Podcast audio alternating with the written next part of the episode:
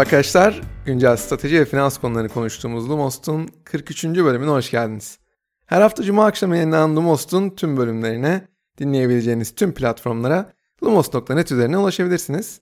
Dikkatimi çeken güncel gelişmeleri kısa yorumlarla takip etmek isterseniz de sizleri Lumos'un Twitter, LinkedIn ve Instagram hesaplarında bekliyorum.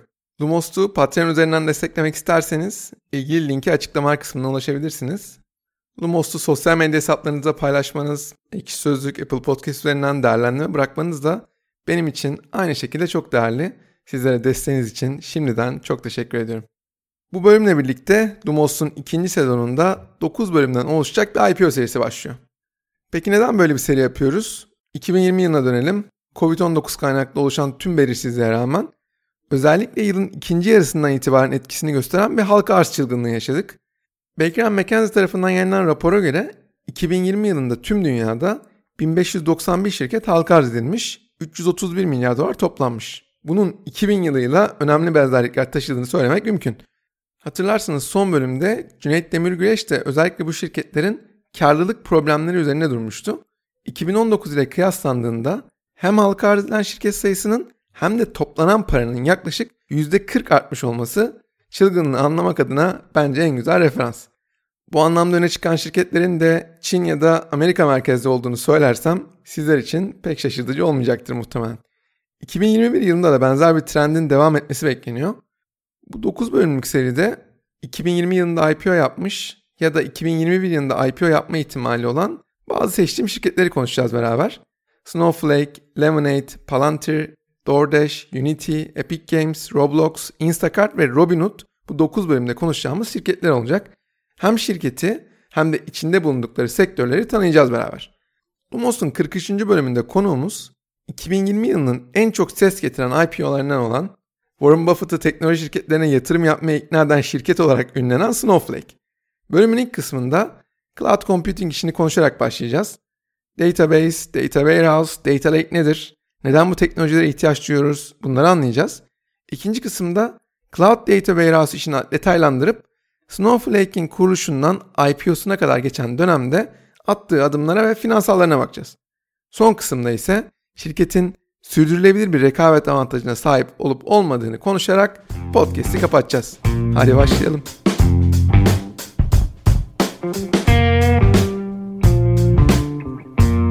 Snowflake, Cloud Data Warehouse hizmeti veren bir SaaS şirketi. Sektöre yakın olmayanlar için bu açıklama biraz karmaşık görünebilir. Şirketin iş modelini anlamak göründüğünden bir miktar daha zor.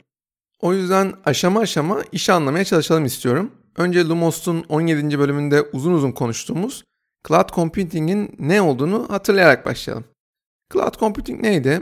Sunucu, depolama, veri tabanı, ağ, yazılım, iş zekası gibi bilgi işlem hizmetlerinin internet üzerinden sağlanması anlamına geliyordu. Sadece kullanılan hizmetler için ödeme yapılması, işletim maliyetlerinizi düşürürken altyapıyı daha verimli bir şekilde çalıştırabilmeyi ve değişen yoğunluğa göre ölçeklendirme yapabilmeyi mümkün kılıyordu. Tıpkı atmosferin farklı katmanları gibi Cloud Computing'de de farklı katmanlar vardı. Cloud Computing hizmetleri Infrastructure as a Service, Platform as a Service ve Software as a Service olarak 3 ana katmanda toplanıyordu. Bazı şirketler sadece bir katmanda hizmet sunuyordu. Büyük şirketler genellikle 2 veya 3 katmanlı birden hizmet sağlıyordu. Infrastructure as a Service, cloud computing hizmetlerinin en temeli ve donanım katmanına en yakın olanıydı. Bu servis bize ne sağlıyordu? Bir cloud sağlayıcısından kullandıkça öde esasına dayalı olarak sunucu, sanal makine, depolama, ağ, işletim sistemi gibi bilgi teknolojileri altyapılarını kiralamamız mümkün oluyordu. Önemli infrastructure as a service şirketleri kimlerdi? Amazon Web Services, Microsoft Azure ve Google Cloud Platform ilk akla gelenler. İkinci katmanımız Platform as a Service. Platform as a Service neydi? Yazılım uygulamaları geliştirmek, test etmek ve yönetmek üzere isteğe bağlı bir ortam sağlayan cloud computing hizmetiydi. Bu katmanın amacı neydi? Donanım ve işletim sistemleri yönetimi ihtiyacımızı ortadan kaldırıyordu. Platform as a Service, Infrastructure as a Service'in üzerine inşa ediliyor ve az önce bahsettiğim Infrastructure as a Service sağlayıcılarının birçoğu Platform as a Service olarak da çalışıyorlar. Software as a Service ise yazılım uygulamalarını internet üzerinden isteğe bağlı olarak ve genellikle bir abonelik aracıyla dağıtma yöntemiydi. Kullanıcılar Uygulamalara genelde bir web tarayıcı ile internet üzerinden bağlanıyorlardı.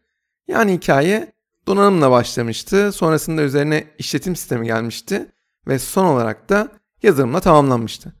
Lumos'ta konuk ettiğimiz Salesforce, Slack, Zoom gibi şirketler en bilinen SaaS şirketlerindendi. İşte Snowflake de bu anlamda bir SaaS şirketi. Peki Cloud Computing'i anladık.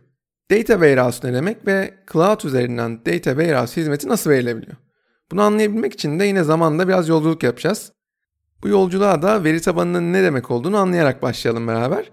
Veri tabanı deyince aklımıza belli bir alanda ve birbiriyle ilişkili olarak düzenlenmiş bir veri topluluğu geliyor. Birçok kullanıcı tarafından kullanılan, birbiriyle ilişkili geniş bir veri kümesinin düzenlenmesi, depolanması, sorgulanması için kurulan sistem diyebiliriz. Veri tabanı konseptinin 1960'lı yılların başlarında ortaya çıkmasından bu yana radikal bir evrim süreci geçirdiğini görüyoruz. Veri tabanı genellikle bir veri tabanı yönetim sistemi ile kontrol ediliyor. Veri tabanı yönetim sistemi de herhangi bir bilgisayara verileri kaydetmeye, kaydedilen verileri organize etmeye ve bu verilerin istenildiğinde kullanılmak üzere getirilmesine yardımcı olan sistemlere deniyor. Bunu bilgisayarın hafızasına ulaşmanın bir yolu olarak düşünebiliriz aslında. Birçok farklı veri tabanı türü olsa da en popüler ve en çok kullanılan türü ilişkisel veri tabanları. Bu yapıda veri satırlar ve sütunlar şeklinde bir tablo içerisinde depolanıyor. Her tablodaki değerler de birbirleriyle ilişkili. Aklınıza bir Excel dosyası geldiğinin farkındayım ama Excel temelde tek kullanıcı için görecek küçük boyutlu verileri işlemek için tasarlanmışken ilişkisel veri tabanları devasa miktarda bilgi koleksiyonlarını barındırmak üzere tasarlanmış, aynı anda birden fazla kullanıcının hızlı ve güvenli bir şekilde verilere erişmesine ve veri sorgulamasına olanak sağlıyor. İlişkisel veri tabanlarının da iki temel kullanım şekli bulunuyor. Bunlardan ilki transactional veriler için kullanılan OLTP Online Transaction Processing. Diğeri ise analitik veriler için kullanılan OLAP Online Analytical Processing. Bu iki kavramı da örnekler üzerinden anlamaya çalışalım. Diyelim ki eşinizle ortak bir banka hesabınız var. İkiniz de aynı anda farklı ATM'lere gidip aynı anda bu hesaplardaki toplam parayı çekmek istediniz. Ne olacak şimdi? Bankanın bu noktada sadece birinize parayı vermesi gerekiyor. İşte OLTP sayesinde kimlik doğrulama sürecini ilk tamamlayan kişi parayı alabiliyor ve çekilen miktarın asla bankada bulunan miktardan fazla olmaması mümkün oluyor. Yani veri analizi yerine işlem üstünlüğü için optimize edilmiş bir sistem var karşımızda. Yüksek eş zamanlılık, düşük gecikme süresi ve bir seferde birkaç kaydı okuyan veya güncelleyen basit sorgular için optimize edilmiş bir yapı bu. Çok sayıda işleme, girdi çıktıya ve güncellemeye uygun bir yapı aynı zamanda. OLTP'nin kullanım alanlarını online bankacılık, online uçak bilet rezervasyonu, sipariş alma gibi örneklerle genişletebiliriz. Fakat bu sistemler karmaşık sorgulama yapmak ya da analizler yapmak için uygun değiller. Yaptığımız sorgulama biraz karmaşıklaştığında sistem inanılmaz yavaşlıyor. Bu noktada bulunan çözüm ise OLAP yani Online Analytical Processing oluyor. Görece karmaşık analitik sorgular içeren bir raporlama yapıyorsunuz diyelim. Bu yapı tam size göre. Şimdi soru şu. Bir veri bilimcinin veya veri analistinin temel amacı nedir? Bu soruya ben şöyle cevap veriyorum. İşlenen veya taşınan veriyi sorgulamak ve ondan içgörüler elde etmek diyebiliriz en basit şekilde. Şimdi veriyi topladınız, işlemek istiyorsunuz ama verinin boyutu arttıkça farklı yapılara ihtiyaç duymaya başlıyorsunuz. Eğer daha küçük ölçekli analizler yapıyorsanız bu sistemler hala ihtiyacınızı karşılamaya yetiyor.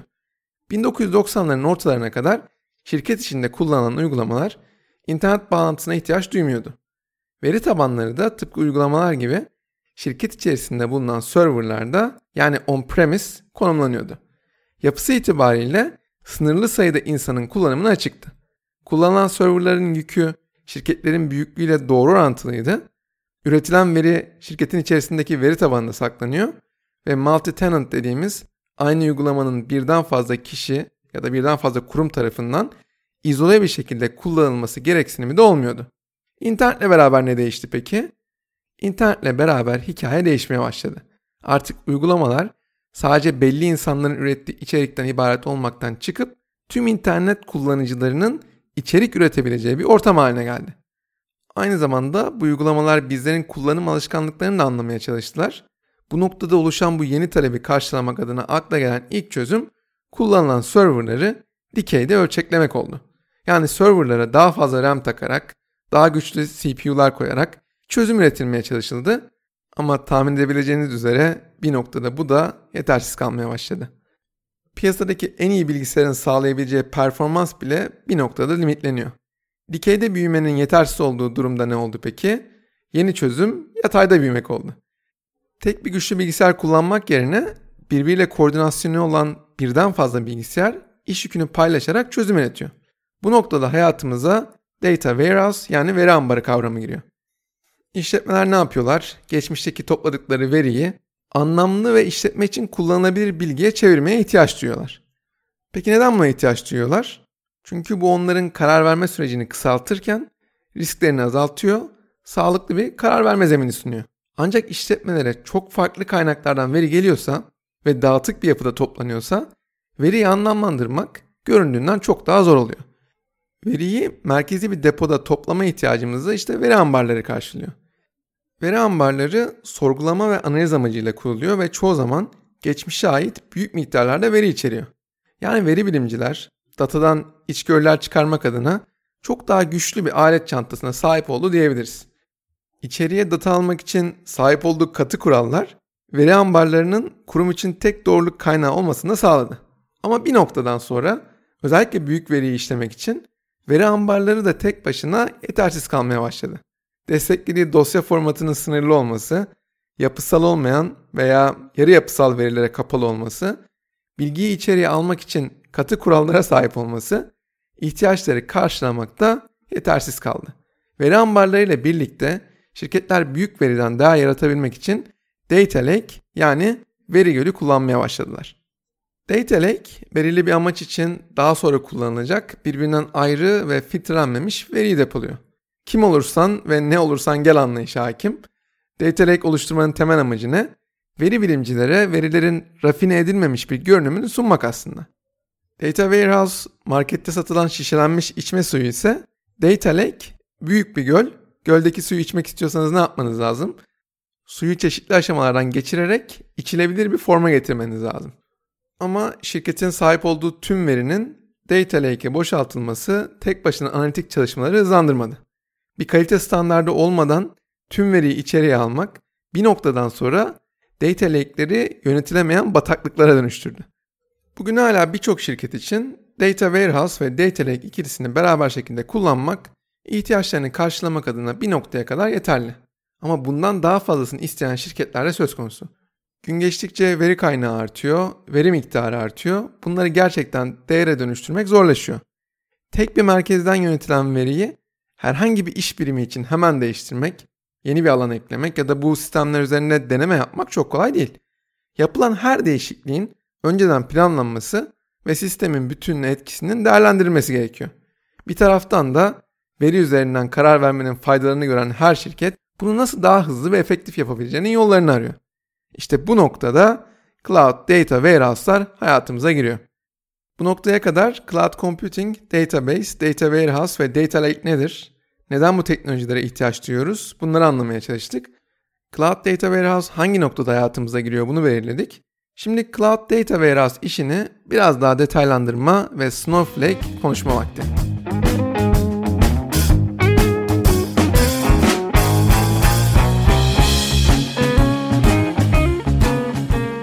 Snowflake'in önemli bir aktör olduğu Cloud Data Warehouse pazarında Google BigQuery, Amazon Redshift ve Azure Synapse gibi oyuncular da var. Cloud Data Warehouse'lar bildiğimiz şirket içi data warehouse'larla aynı özellikleri ve avantajları sunmakla kalmıyor. Bulut ortamının getirdiği esnekliğe, ölçeklenebilirliğe ve çevikliğe de sahip. O zaman Snowflake'in yaptığı işi şöyle özetleyelim. Her işletme farkında olsun ya da olmasın çok büyük miktarda veri oluşturuyor. Snowflake işletmelerin bu verileri depolamasına ve bu verilere erişmesine yardımcı oluyor. Veriler genellikle bir Excel dosyasına benzer şekilde satırlardan ve sütunlardan oluşan bir tablo şeklinde tutuluyor. İlk başta basit görünen bu yapının yüzlerce sütundan ve milyonlarca satırdan oluştuğunu hayal edince işler karmaşıklaşmaya başlıyor. Bu devasa tablolardan da binlerce olduğunu düşününce tüm bu veriyi saklamak, ihtiyaç duyduğunuzda sorgu göndermek ve kabul edilebilir bir sürede aradığınız cevaba ulaşabilmek göründüğünden çok daha büyük bir problem. İşte Snowflake bu problemlere çözüm üreten bir şirket. Cloud Data Warehouse konseptini anladıktan sonra artık detaylara bakabiliriz. Snowflake 2012 yılında San Mateo, Kaliforniya'da 3 veri depolama uzmanı tarafından yaklaşık 1 milyon dolarlık tohum yatırımıyla kuruluyor. Kurucuları kimler? Benoit Degeville, Thierry Crane ve Marcin Zukowski. Benoit Degeville ve Thierry Crane daha önce de Oracle'da veri mimarı olarak çalışırken Zukowski de Hollandalı startup Vectorwise'ın kurucularından biri. Üçlünün ortaya koymayı hayal ettikleri ürünün çok büyük uzmanlık gerektirdiği kesin. Benoit ve Thierry Oracle'da standart data warehouse mimarisi üzerine çalışmış. O zamanlar yeni gelen Hadoop'un dezavantajlarını anlamış. 120'den fazla patente sahip çok başarılı isimler. Cloud üzerinde geleneksel data warehouse işini çok daha efektif yapabilmenin mümkün olduğunu düşünüyorlar. Ve sonuçta da ortaya çok ama çok başarılı bir ürün koyuyorlar. Şirketin kurucuları kendi aralarında çok başarılı isimler olsa da şirket yönetiminin nasıl olacağını pek bilmiyorlar. Bu yüzden en başından itibaren işi profesyonel CEO'lara emanet ediyorlar. Şirket kuruluşundan itibaren 3 farklı dönemini 3 farklı CEO ile geçiriyor. Bu modelin başarılı olduğunu çok fazla görmesek de Snowflake bunun güzel bir istisnası. Doğru zamanda doğru lideri belirleyerek zaman içinde stratejik olarak seviye atlamayı başarıyor. Snowflake Ağustos 2012'de Serie A turunda Sutter Hill Ventures liderliğinde 5 milyon dolar yatırım alıyor. Bu noktada şirketin ilk CEO'su da Sutter Hill Ventures'tan Mike Spazer oluyor. Yaklaşık 2 yıllık ürün geliştirme periyodu boyunca ekip adeta görünmez şekilde ilerliyor. Satılabilir bir ürün ortaya çıkmasıyla 2014 yılında direksiyona eski Microsoft yöneticisi Bob Magli'ye geçiyor. Bu noktada yavaş yavaş yeni müşterilerle ürünü tanıştırıyorlar. Yine aynı yıl Redpoint Ventures liderliğinde seri B yatırım turunda bu kez 26 milyon dolar yatırım alıyorlar. 2015 yılında şirketin müşteri sayısı yavaş yavaş artarken aldıkları geri dönüşler de pozitif. Aynı yıl seri C yatırım turunda bu kez 79 milyon dolar yatırım alıyorlar. Her yıl üzerine koyarak şirketin adım adım büyüdüğünü görüyoruz. Amazon Redshift, Google BigQuery gibi korkutucu rakipleri olsa da ürün özellikleriyle ön plana çıkmaya devam ediyor. Snowflake 2014'ten itibaren en popüler cloud platformu Amazon AWS'te çalışıyor. 2018'den beri Microsoft Azure ve 2019'dan beri de Google Cloud platformunda çalışabiliyor.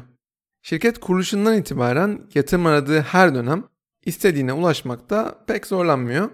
2017 Eylül'de seride yatırım turunda değerlemesini 500 milyon dolara çıkarıyor.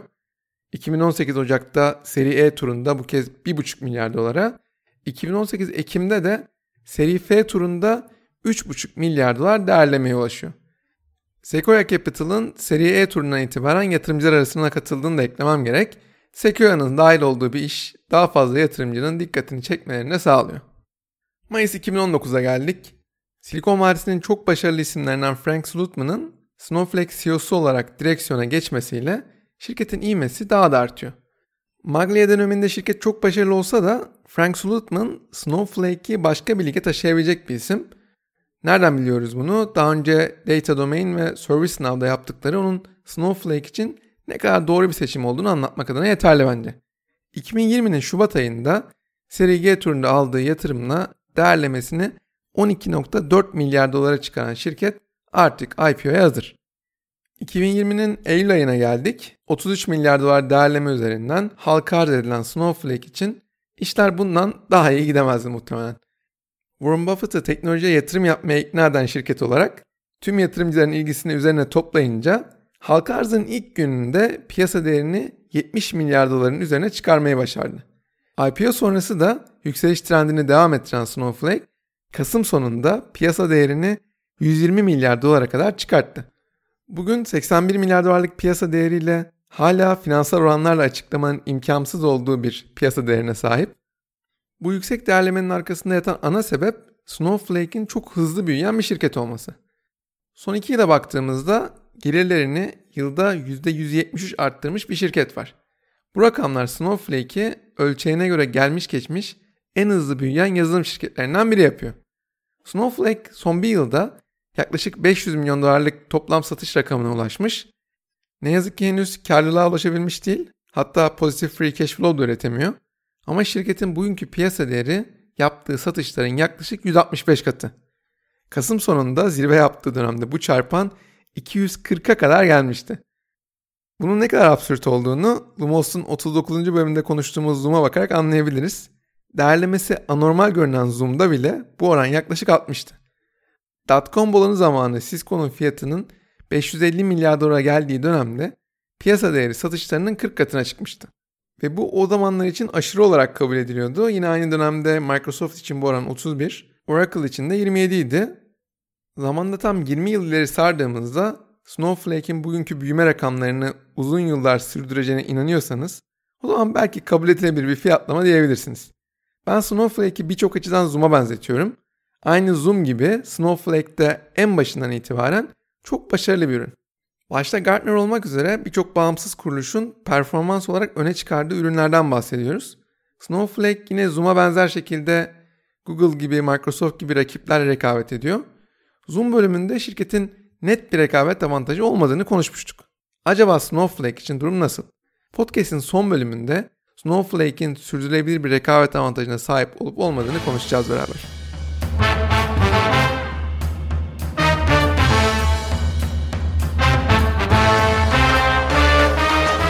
Snowflake'in toplam market büyüklüğüne baktığımızda şirket yönetimi 80 milyar dolarlık bir pazardan bahsediyor. Ama pazarın daha büyük olduğunu gösteren çok fazla analiz de var. Gartner 2022 yılına kadar veri tabanlarının %75'inin cloud'da olacağını belirtiyor. Amazon Web Services, Microsoft Azure, Google Cloud Platform gibi şirketler işlem, depolama, veri tabanları, yazılım geliştirme araçları, yönetim araçları, güvenlik ve kurumsal uygulamalar dahil olmak üzere küresel bulut tabanlı ürünlerden oluşan çok geniş bir seçenek yelpazesi sunuyorlar. Bu hizmetler kurumların daha hızlı hareket etmesini sağlıyor. IT giderlerini azaltmalarını sağlıyor ve ölçeklendirme imkanı sağlıyor. Bu yüzden çok da popülerler. Snowflake'in Amazon Web Services, Google Cloud Platform ya da Microsoft Azure'un doğrudan rakibi olduğu ile ilgili yanlış bir algı söz konusu aslında. Snowflake bu şirketlerin sunduğu hizmetlerden biri olan Cloud Data Warehouse konusunda çok başarılı bir ürüne sahip. Yani aslında Amazon Web Services'in sahip olduğunuz verinizi en hızlı şekilde analiz etmenizi sağlayan çözümüne Redshift. İşte Redshift Snowflake'in rakibi. Aynı şekilde Google Cloud Platform altında konumlanan BigQuery Snowflake'in rakibi. Bu yapıların ilk avantajı sıfırdan bir veri ambarı oluşturmak için harcamanız gereken altyapı ve sonrasında işletme giderinden sizi kurtarması. Bunun ne kadar fiyat avantajı sağladığı şirketten şirkete ya da ülkeden ülkeye değişiyor. Bu sistemlerin başka ortak özelliği de depolama ve hesaplamayı birbirinden ayırıyor olması. Petabaytlarca veriniz var diyelim. Verimli bir şekilde depolamanız, sorgularınızı hızlı bir şekilde çalıştırmanız bu yapılarla mümkün. Bu hesaplama tarafında kullanıma dayalı bir fiyatlandırma yapılabilmesini de mümkün kılıyor. Taahhüt veya peşin maliyet olmadan Yalnızca saatlik kapasite kullanımına göre ödeme yapabiliyorsunuz. Hız tarafındaki avantajı da kısaca konuşalım beraber. Geleneksel veri tabanı sistemlerinde satır bazlı depolama yapıldığı için veri büyüdükçe aradığınız bilgiye ulaşmanız yavaşlıyor. Bu bahsettiğim çözümlerin hepsi satır bazlı depolama yerine kolon bazlı depolama yapıyor. Bu sayede yaptığınız sorgular paralel olarak birlikte çalışarak sonuca ulaşılıyor. Böylelikle iş yükü azaldığı için çok daha hızlı şekilde istediğiniz sonuca ulaşabiliyorsunuz. Bu noktada aklınıza şu sorunun geldiğini tahmin ediyorum. Amazon, Google, Microsoft üzerinde konumlanan Snowflake bu şirketlerin aynı noktada rekabet ettiği ürünlerine karşı nasıl bir üstünlüğe sahip? Artık şirketler tek bir cloud platformuna bağlı kalmak istemiyorlar. Altyapı için başka, uygulama geliştirme ve test için başka, bir bölgedeki veri yerelleştirme için de başka cloud platformu kullanıyor Yedeklilik sebebiyle aynı anda iki vendor'ı tercih eden şirketler de var. BigQuery'nin Google'a, Redshift'in de Amazon'a özgü çözümler olduğunu düşününce Snowflake'in 3 platformda birden desteğinin olması şirketlerin elini güçlendiriyor. Bunun ne kadar büyük bir rekabet avantajı olduğu konusu yoruma açık ama böyle bir rekabet avantajı olduğu kesin. Snowflake'in rakiplerine göre bir başka üstünlüğü de kullanıcı arayüzünün çok daha başarılı olması. Kullanıcı yorumlarını okuduğumuzda Snowflake'in rakiplerinden daha iyi bir kullanıcı deneyimine sahip olduğunu rahatlıkla söyleyebiliriz. Peki Snowflake adına en büyük riskler hangi noktalarda? Şirketin satış ve pazarlama için gelirlerinin yaklaşık %70'ini harcaması onu bu konuda rakiplerinden negatif anlamda ayrıştırıyor. Bir karşılaştırma yapmak gerekirse Zoom'da bu oran sadece %37. Şirketin gelirlerinin ne kadar fazla şirkete dağıldığı konusu da bir soru işareti. Özellikle gelirlerinin %11'inin Capital One'dan gelmesi bu soru işaretinin başlıca sebebi aslında. Ama şirketin 3200'den fazla müşterisi var. Capital One'ı çıkardığımızda gelirler daha fazla şirkete dağılmış görünüyor. Snowflake'in kullanıma dayalı fiyatlandırma modeli sayesinde müşteriler üründen memnun kaldıkça daha fazla kullanıyorlar. Şirketin en önemli problemlerinden biri de brüt kar marjının görece düşük olması. Halka açık yazılım şirketlerinin %80-90 bandında dalgalanan brüt kar marjlarının aksine Snowflake'in brüt kar marjı %60'larda. Uzun vadede Amazon, Google ve Microsoft ile daha iyi anlaşmalar yaparak bu marjları bir miktar daha iyileştirmesi mümkün olsa da ben bu noktada pek iyimser değilim açıkçası. Sonuç olarak Snowflake çok başarılı bir ürün olmasına rağmen rakiplerine göbekten bağlı bir modele sahip. Bugün için çeşitli açılardan rakiplerinden önde görünse de uzun vadede dev rakiplerinin sahip olduğu sonsuz kaynakla kendisini yakalaması benim için şaşırtıcı olmayacaktır. Snowflake'in aynı Zoom gibi bugünkü yüksek piyasa değerini fırsata çevirerek satın almalar gerçekleştirmesi oldukça mantıklı görünüyor. Önümüzdeki dönemde Snowflake'in atacağı adımları yakından izlemeye devam edeceğiz. Haftaya görüşmek üzere.